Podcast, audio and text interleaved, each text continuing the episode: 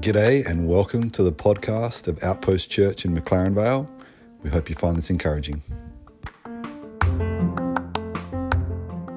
Today I just felt to sort of encourage us and give us some tools on how to walk out our faith more consistently, especially yeah, with the year we've just had, circumstances that are constantly changing. How can we be consistent Christians in those times?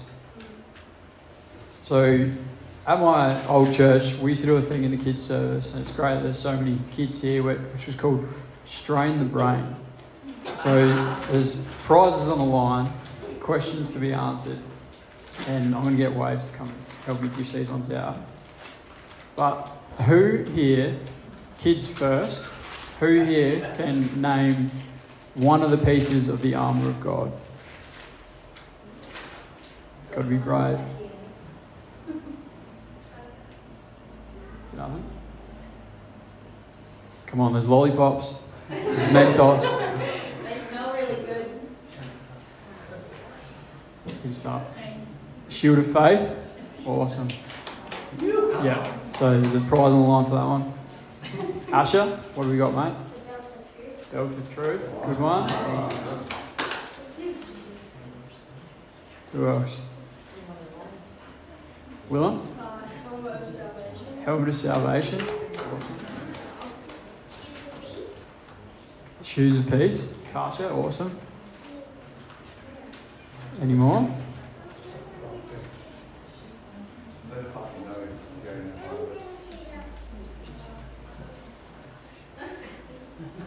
Chrissy, you're reserved.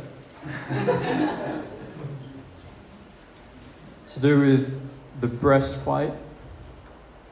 On the breastplate of righteousness. Awesome, sharp. Is that all of them, Shane? Oh, yeah. Crucial one. Who's that? Esther, good one.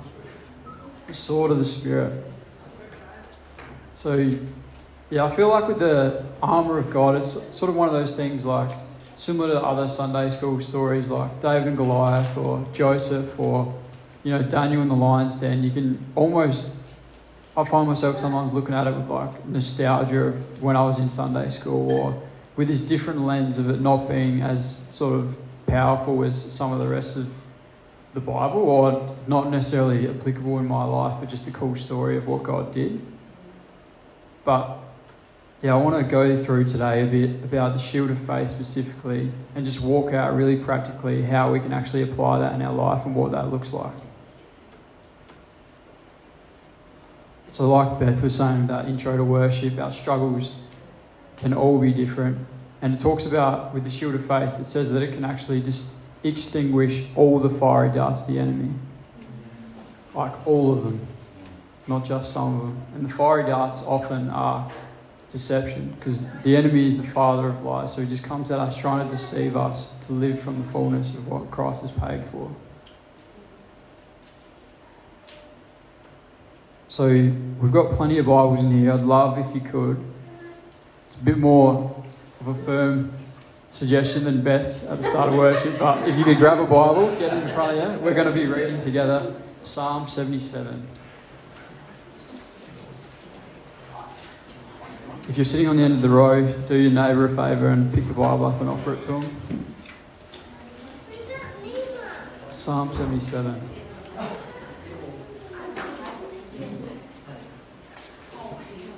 So, what I love about the Psalms as we're going there is just how raw, like not all of them, but a lot of them are just so raw and blunt, and they, they actually talk to God in ways that we would think sometimes aren't acceptable.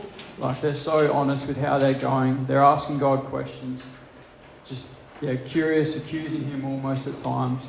But you see this pattern in there often where, because they're being so real with Him, they then receive this almost revelation or just change of perspective, and then it turns into this psalm of joy and hope towards the end of it. And so you see that here in Psalm 77.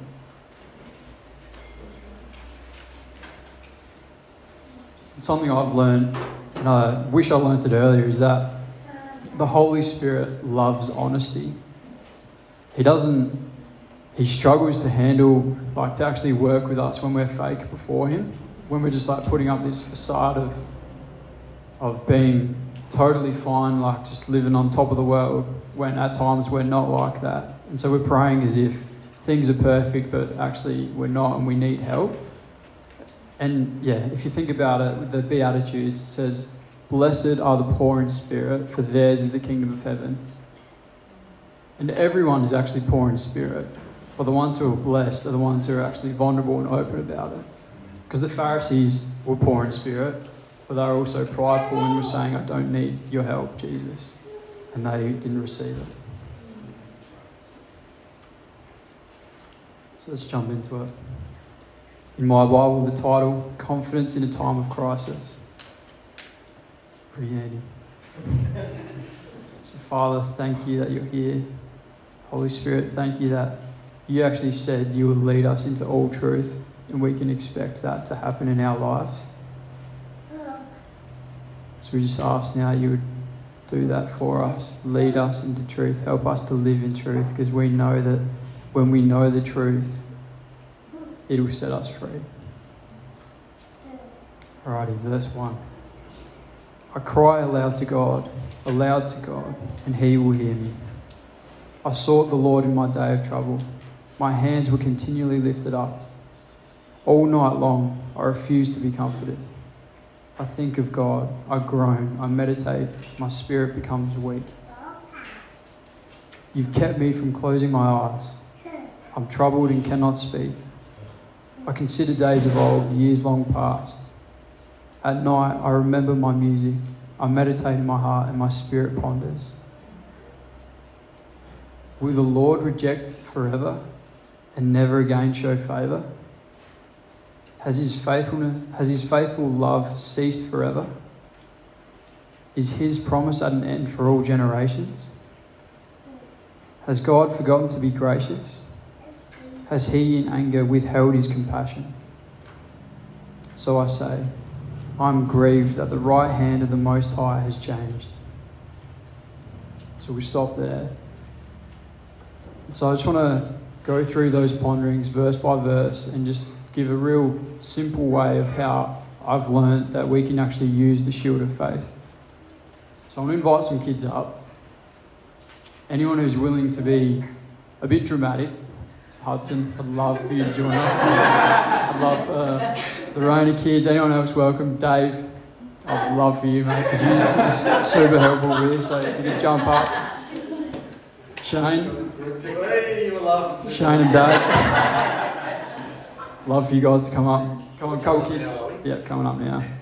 We're going to do a real cheesy, enjoyable activity as we go through this. Shane, come on. Come on, there's, there's prizes. Yes, Jonah. You actually get to be a warrior at this in this time as well, so it's pretty pretty cool. Nah, surely not. Alrighty, guys. So what we're going to do? Yeah, Dave. What? How would you demonstrate holding a shield like that? That's pretty good. Can you guys all copy that? Yeah. Awesome. Don't argue. The don't argue. That's it. And And Shane, how would you, if you were to do that and say no way, what voice would you use for that? No way! That's, that's pretty good. So, all right, ready on the count of three. We're all gonna, you guys are all gonna do that. Ready? One, two, three. No way! Yes. That is so good. Can we give it a round of applause? We're not- So we're not done yet. This hopefully won't last too long. There's only about five verses that we're going through. But, so I'm going to read something and then I'm going to ask you guys to do that. All right? Will the Lord reject forever and never again show favour? No way! How, how good's that? So sometimes our circumstances can actually lead us into a place where we believe that lie coming against us. We'll start to question God. Has He, has he stopped showing favour to me? Has He rejected me? Has He No me? Come on, that's just rising up in his spirit. You had to get it out. But like a practical way of the shield, using the shield of faith is having scripture to believe that actually combats that fiery dart, which is the lie, which is trying to deceive us. Hope that's not too confusing. So the scripture I've got for this one is in Matthew 28, and Jesus promises that I'm with you always, even until the end of the age. So will the Lord reject forever? Actually, no, we'll leave that. We'll go to the next one. so he's promised to always be with us. Has his faithful love ceased forever? No way! No way! His faithful love has not ceased forever. Why? Why can we believe that? Because in Romans 8, he's promised that we will never be separated from his love. Nothing can separate us from the love of God in Christ Jesus. So when we start to hear those thoughts of like, gee, does God even love me? Like, look at these circumstances. If he loved me, would this be happening? Those thoughts that come to us, we start questioning him. No, he does, no way is the answer to that.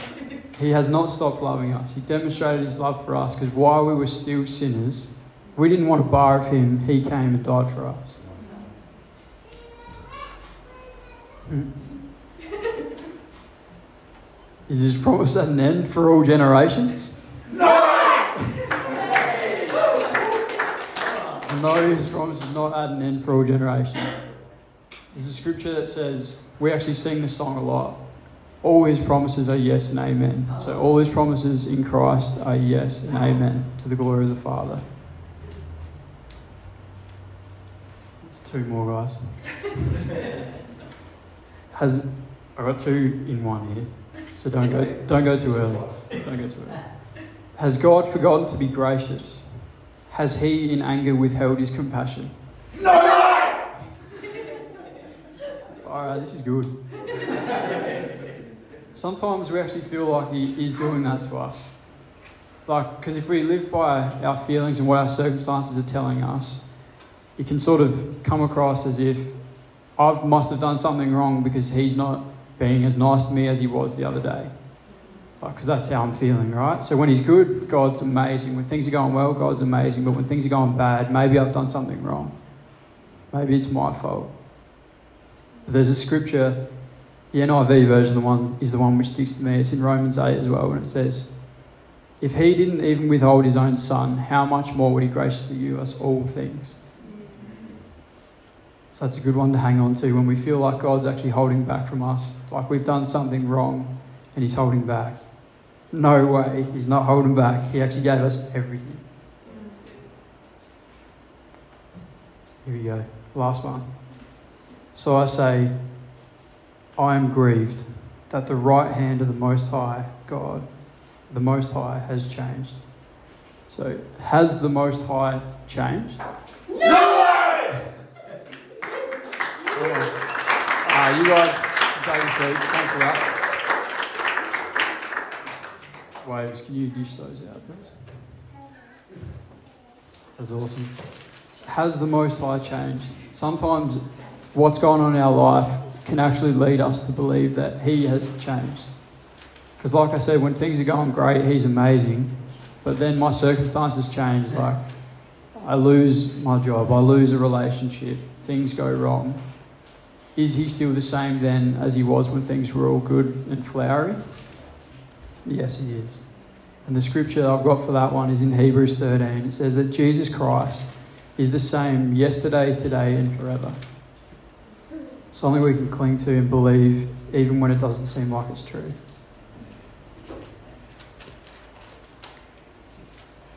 So now we're just going to read through the rest of the psalm, and this is where, like I was talking about, those pattern that happens when you just. I suppose what we can do is one of the reasons we share testimonies at Outpost and read scripture so much is so that we're constantly remembering who God is, what He's like, what He does. And so that's exactly what this psalmist begins to do. He says, I will remember the Lord's works. Yes, I'll remember your ancient wonders. I'll reflect on all you have done and meditate on your actions. God, your way is holy. What God is great like God? You are the God who works wonders. You revealed your strength among the peoples. With power, you redeemed your people, the descendants of Jacob and Joseph. This is the God we serve. Listen to this bit. The water saw you, God. The waters saw you. It trembled. Even the depths shook. The clouds poured down water. The storm clouds thundered. Your arrows flashed back and forth. The sound of your thunder in the whirlwind. Lightning lit up the world. The earth shook and quaked. Your way went through the sea and your path through the vast water, but your footprints were unseen. You led your people like a flock by the hand of Moses and Aaron. So, remembering scripture and remembering what the Lord's done and sharing testimonies with each other is just crucial for our consistency in our lives because it's just keeping who God is, what He's like, right in front of us. And uh, a yeah, specific testimony that comes to mind for me with this was when I, I think I've shared it before, but when I worked at Hungry Jack's, I had a friend there who used to always ask me questions and he'd ask me, What's the good Lord taught you this morning? Because he knew I read the Bible in the mornings. And on this particular day, I'd read Acts chapter 3 where Peter heals a lame beggar. And so I was telling him the story. I was like, This guy asked Peter for money and he just turns around and says, Mate, I don't have money, but what I do have, I give to you. In the name of Jesus of Nazareth, get up and walk. So this this God is the same God that lives inside of us now. And so I read that in the morning and I took it as my own. And like that's the God who's with me today. So I just shared that with this guy and he he just asked me, he's like, Oh, do you reckon the big fella upstairs would heal my feet? I had a tennis carnival on the weekend. So we're in Hungry Jack's in the burger room.